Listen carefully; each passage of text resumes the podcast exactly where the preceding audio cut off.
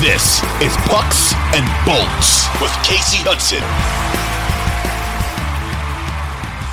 What's going on, hockey fans? Welcome to Pucks and Bolts, an Audacy original podcast analyzing the Tampa Bay Lightning and their quest to further cement this team as a dynasty and Tampa Bay as a hockey town. Pucks and Bolts will bring you in depth insight of games and practices, as well as storylines of your favorite players and coaches multiple times a week. So, the best way to keep up to date on all of the excitement, especially this playoff run, is to download the Audacy app, search Pucks and Bolts, hit that auto download button so that all brand new episodes are just sitting there waiting for you to listen so that you can cheer on your team, whether you're going to the home games or whether you're watching the away games, however you're supporting the Tampa Bay Lightning, the best way to do it is through Pucks and Bolts app. Audacy. I am your host, Kasey Hudson, and it's time to dive into a brand new episode of Pucks and Bolts. And where we'll start the breakout.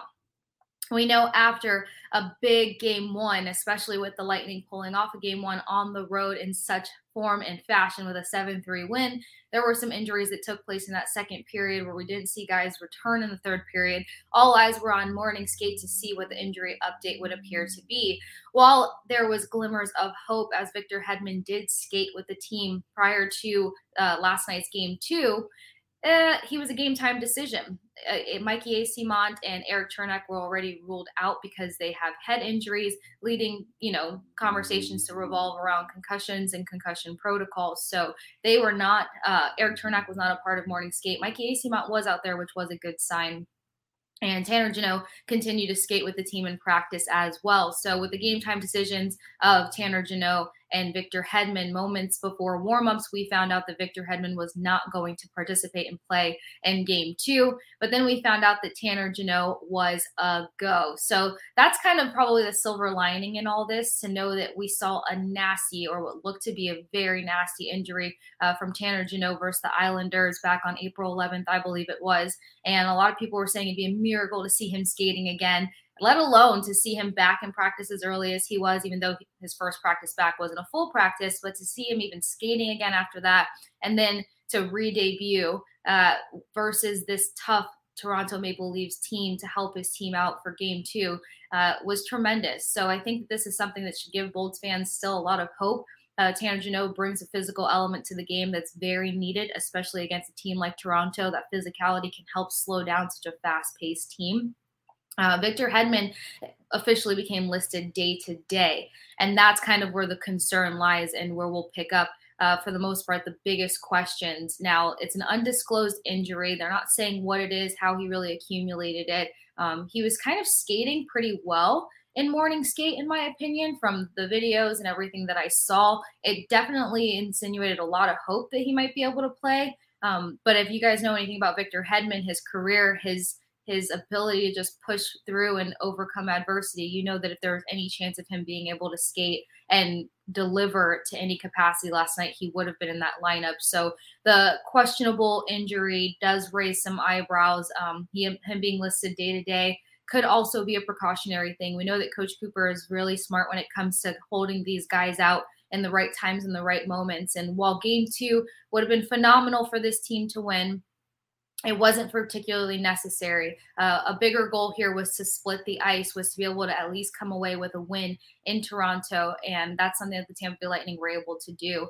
Um, Erik Cernak, now while he is listed with the head injury, he did not participate in morning skate, which might also raise some question marks as to the extent of anything else he may be feeling. We know concussion protocol has to clear these guys before they can hit the ice again to see Mikey Eyssimont participate in morning skate, but no Erik Cernak, we know that this has probably been a heavy year on Cernak's body. Um, a lot of injuries, probably the most games he's ever missed in his NHL career, that's for sure. So, my biggest concern and my biggest hope is that there's nothing more to Erik Cernak's injury after he went down. He definitely looked probably the most shaken up we've seen him all season. So, just keep that thought in mind that the Tampa Bay Lightning may be having to make further adjustments without their two top defensemen that really play a huge role in their success and in their ability to move forward.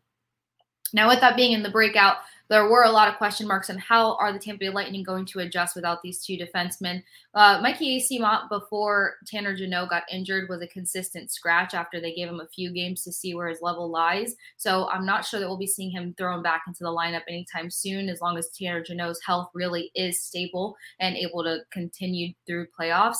Uh, outside of that, though, you've got the question mark of can this team continue to just play with six defensemen? Fleury and Bogosian obviously got that third deep pairing role, and it wasn't too bad.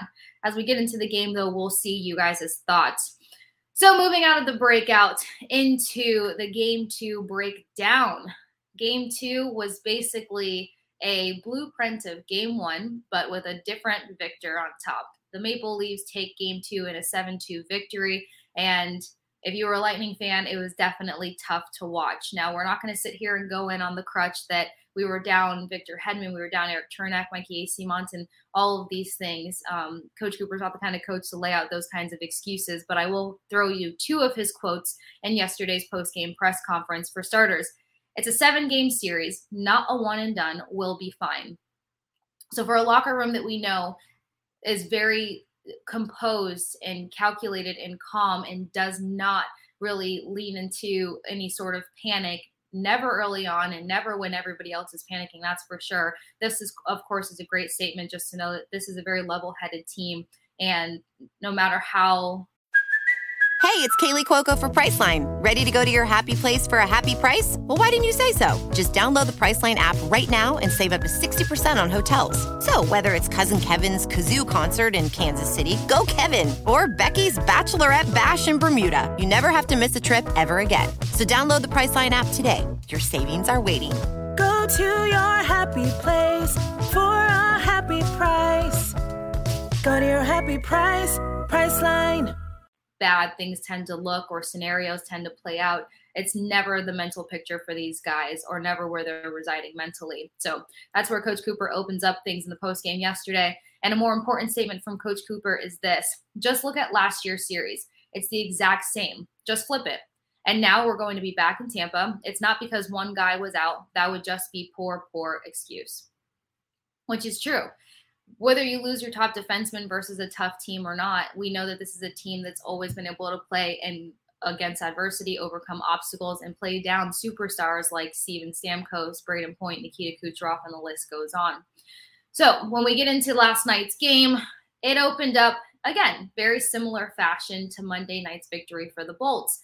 Not even seconds into the first period in this game two tilt, it was a poor penalty that ends up coming about from Ian Cole sending the Toronto Maple Leafs on a very early power play. And you cannot put a team that has a pretty good, probably top two in the league power play on so early to give them a scoring chance. And that's exactly what happened. The, Maple Leafs capitalized on that first power play opportunity. Mitch Marner uh, making some history for himself in the playoffs, executed that goal uh, very smoothly. So the Maple Leafs take a very early 1 0 lead. Now, I'll say this We've seen the Tampa Bay Lightning when they don't get a chance to get into their structure. And sometimes that happens one of, I'll say, two ways specifically. It's when a team comes out with a lot of speed and it takes them a minute to get adjusted and acclimated to their pace and they're not able to set up their structure or it's whenever a lot of special teams get involved or special teams happen fresh out the gate that the Lightning struggle to implement their structure and force a team to play their style. So without Erik Cernak and Victor Hedman and all that conversation aside, opening up on a power play against one of the top power play teams in the league is going to definitely mentally throw you out of your structure and force you to be on your heels with your tail between your legs quite early. Now, the Lightning's response was actually quite good for what we typically see uh, we, they started to really load up shots on goal opportunities and put Samsonov to work. I mean, at one point, maybe five uh, to 10 minutes into the first period, you saw the Lightning with seven shots on goal to the Maple Leafs one shot on goal, and that one shot on goal obviously being executed by Mitch Marner. So no flags were really risen at that moment. You did kind of see some deer and headlight moments from the team. You could see that they were probably trying to think two steps ahead. And you can see obviously where the defense was lacking. Um, Fleury and Bogosian, I think, did a pretty stellar job for the roles that they were uh, required to play in and be in. But where you see the biggest difference in uh, Bogosian and a Fleury being on the ice versus an Erik Cernak and a Victor Hedman is that when you're playing a speedy team like the Maple Leafs, you got to have defensemen that have the endurance and the vision to track back and to really play a sticky coverage on top of add the physicality. Bogosian has the physicality. He's one of the strongest guys. I swear it. Uh, Fleury is still kind of finding his footing and his identity in this Lightning roster. So to not have two guys that really know what their strong suits are, be able to apply pressure back there from the Maple Leafs, that's where that was extremely felt and where it was extremely obvious. More importantly, especially on the PK, you can't go into this game and give them penalty or power play opportunities and rack up penalties when you don't have two of your top penalty kill guys out there, or in Erik Cernak's case, a guy who blocks the most shots on the Lightning roster. That's where you really saw the difference in not having an Erik Cernak in the lineup. So even though the Lightning continued to push throughout that first period, and still just kind of went downhill from there. In the words of our good friends, New Found Glory, if you know the song, listen to it. It'll get you amped up, that's for sure. But, you know, for the blueprint version of how this all played out, Toronto Maple Leafs end up pulling off three goals, closing out the first period, three and oh. Now they picked up three more goals in the second period, something we saw in game one, and they closed the door on the Lightning with one final goal in that third period. Now, when the Bolts came back on the ice in the second period, things started to look a bit better. It looked like they kind of composed themselves and got out of their heads and realized, okay, they have a job and a task at hand that they have to accomplish, regardless of the conversation of missing top guys. Now, when they came back out, they really did bring it to the Toronto Maple Leafs.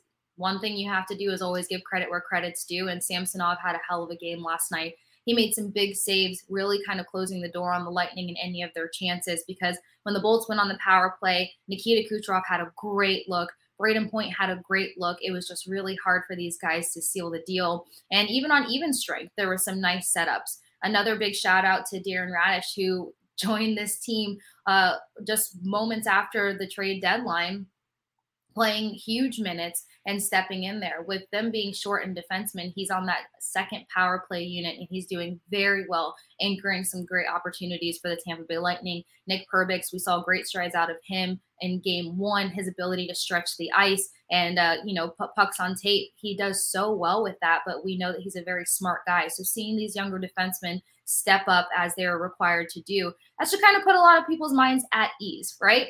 Um, so, glimmers of hope that we saw in the second period, we saw a lot more composure. We saw the Lightning kind of creating space for their game a little more, but there were some bad passes, unfortunate turnovers. I will say the Tampa the Toronto Maple Leafs made it a point to make sure that they were not losing in the middle of the ice in game two. And then the Maple Leafs, of course, as I mentioned, pick up three more goals, but it was Ian Cole, ironically enough, who had some significant penalties, also was the one that put the Tampa Bay Lightning back in this game, picking up a goal in that second period. And it was beautiful. A nice, patient, very well executed backhand and made it a 3 1 game. At this point, you could feel that the Tampa Bay Lightning had a chance before that door closed. So there was still breathing room and there was still hope and then everything just went to shit as it fell apart through penalties. Now the Lightning racked up over 49 penalty minutes, I want to say, while the Toronto Maple Leafs stayed in the 20 minute mark. And some of those penalties were awful calls, and some of them were just silly penalties that felt more emotional and unnecessary than anything else the Bolts also picked up the hits, the physicality. They really tried to wear down the Maple Leafs. As I mentioned earlier in this segment, one of the best ways to minimize or slow guys down when you know it's a very fast team is to pick things up physically, kind of tire them out. Uh, they picked up, they laid 52 hits on the Toronto Maple Leafs compared to the Leafs 41 hits. Another statistic that was completely flipped on Monday. And then we talked about this a couple of times, and I got a chance to break it down in a preview here in Tampa Bay on the news outlets. That last year's series versus the Toronto Maple Leafs, the Bolts did not win in the faceoff circle in any of the seven games. Something that would be a huge asset to them and give them a little bit of an advantage versus a tough team.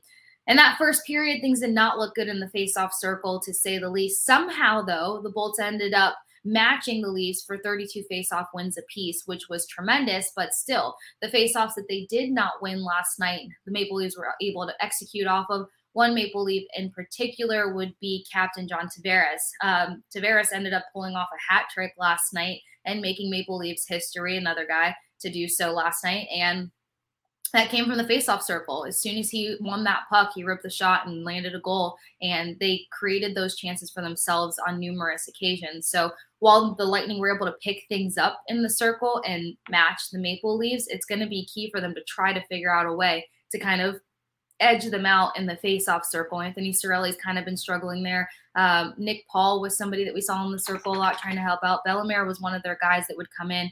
Stamkos obviously probably one of their most consistent guys in the face-off circle, but success does start in the circle, and that would help position the Bolts um, to manage the puck way better and give themselves chances.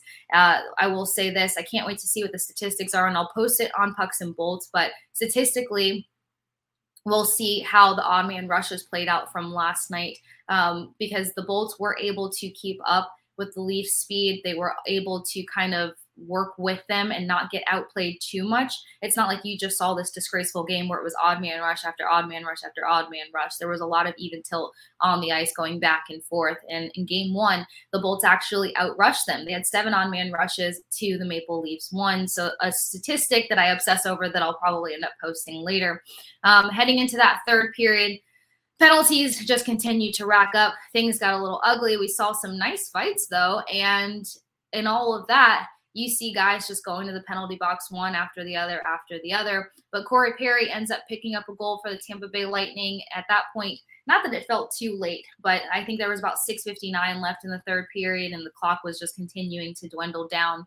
Um, regardless of the Bolts' power play chances, it was the Toronto Maple Leafs with six power play opportunities, converting two uh, goals off of those. So the bigger factor for the Toronto Maple Leafs where they stepped up, we knew that they were going to come into this game playing a hard nosed game of hockey. Um, we also know that they were going to do everything they can possible. There were some line changeups, and one of my favorite lines is that somebody asked Coach Cooper after the game, "What was her? What was his thoughts about them putting Ryan O'Reilly on the, to center on the third line and if that completely changed the tone. And Coach Cooper basically just said, "Look, I'm not paying attention to that stuff, but take I'll take points Cirelli and Paul any day uh, on the center as a center on any of these lines over anybody in the league." And that just goes to show that whatever changes the Toronto Maple Leafs get made yesterday for game two, obviously with Bunting being out being a crucial part of that, it's not going to change or get in the Lightning's head by any means or any manner. A guy that came up huge for the Toronto Maple Leafs yesterday, besides Samsonov, besides Mitch Marner, besides Captain Tavares, it was actually Holl, one of their defensemen that were making key blocks back there this penalty kill really did shut down the Lightning in every opportunity possible. They made key blocks, um, and they also were jamming up the net consistently. You saw about so many defensemen just kind of loading up in front of the net, making sure that no pucks got through or snuck through. So they also played an extremely tight game in front of Samsonov yesterday. Mitch Marner had a key save on the power play, shutting down Nikita Kucherov. And your top guys for the Maple Leafs ended up being Ryan O'Reilly, Tavares, Nylander, of course, his second game picking up a goal in a row.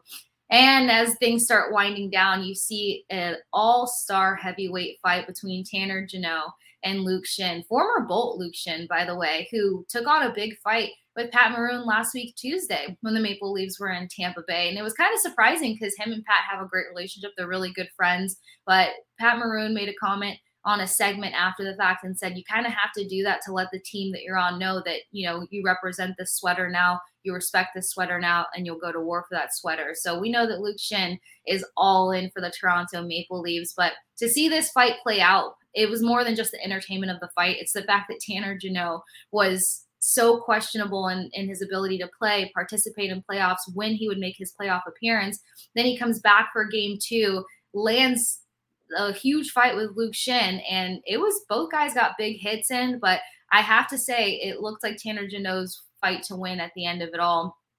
Goes into the penalty box. A lot of chirping from Maple Leafs fans, a lot of back and forth between Jeannot and fans. So the game just kind of ended up on such a crazy, messy, emotional, rocky note. Um, but what do you expect when you're in Toronto and in front of one of the biggest fan bases in the league that not only will trash their own team, but will go over the edge to support their own team? That's playoff hockey for you. So Tampa Bay Lightning end up in two two man advantage situations where Toronto just had every opportunity in the world to continue to score. And that's where they picked up another goal in the third period and, um, you know, sealed the deal. 7 2 victory for the Toronto Maple Leafs. We've got a split series heading back to Tampa Bay. And game three is going to be huge because we'll keep our ears to the ground today to find out what may or may not be the case when it comes to Victor Hedman's undisclosed injury, where Erik Cernak his injury lies, if it's just the head and he needed extra time um, or more body maintenance. Eyssimont looks like he'll be ready to go if his number is called again, even though Tanner Jeannot is back in the lineup. And after that, it's just whatever the guys can produce on home ice. Uh, Steven Stamkos did say after the game that it's a 1 1 series. We wanted to take a game here in Toronto. We did, and we've been through a lot. It's not a roller coaster of a series. It's manage the emotions, come back home, and now it's our turn to have a response game, something that they're very capable of doing because we've seen the Tampa Bay Lightning success on home ice. We've seen their ability to ramp up their power play and to see what they did with their power play in game one. To be able to do that on home ice in front of home crowd, we know that they're capable of executing on a whole nother level. If this team comes out in period one, regardless of the status of Victor Hedman or Erik Cernak, and they don't get tossed into a special team situation. They don't get thrown on their heels within seconds of the game, and they have a, a moment to just simply put their structure in play. Then we're going to be seeing a completely different game.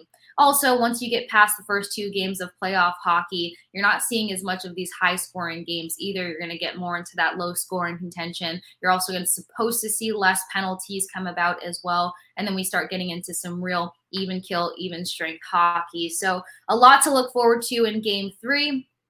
No panic buttons being pushed yet. Obviously, hoping for the well being of the guys that are out, but just trusting that this team has a way to continue to push through. And they didn't collect the nickname Tampa Bay Findaways for no reason. They've had the longest postseason run, so they know how to stay in the game and make things work in their favor. So, home ice for the next two games is going to be significant for this Tampa Bay Lightning roster, but this split is even more crucial because it's not as bad as it looks. So, I'm so excited for the coverage for game three, and hopefully, we'll maybe have another guest to dive in statistically to what to look forward to down the stretch. If you missed the episode with Ed and Cena, go check it out by downloading the Audacy app, searching Pucks and Bolts, and finding that episode. He had great insight on basically where the team or the Tampa Bay Lightning specifically kind of outweigh the Toronto Maple Leafs emotionally. And quote me on this, Lightning fans.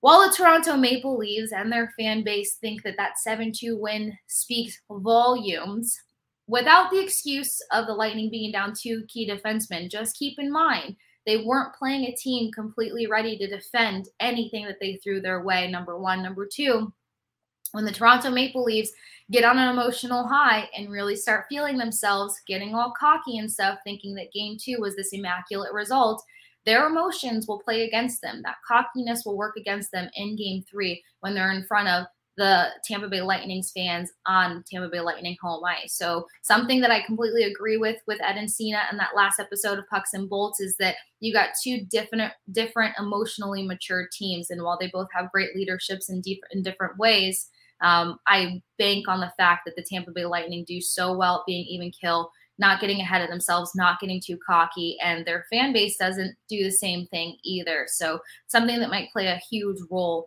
in game three. And also the fact of they can change things around to where it could benefit them only having, you know, six defensemen and being down those two guys.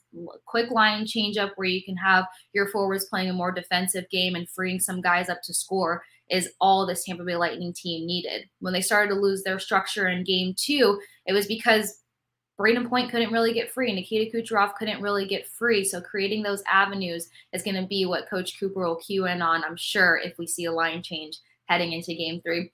But in order to stay up to date on all of the playoff hockey excitement, download the Audacy app, search Pucks and Bolts, hit that auto download button so that all brand new episodes are just sitting there waiting for you. I'm Kasey Hudson, and thank you again for joining me here on Pucks and Bolts. We'll catch you next time. 2400 Sports is an Audacy company.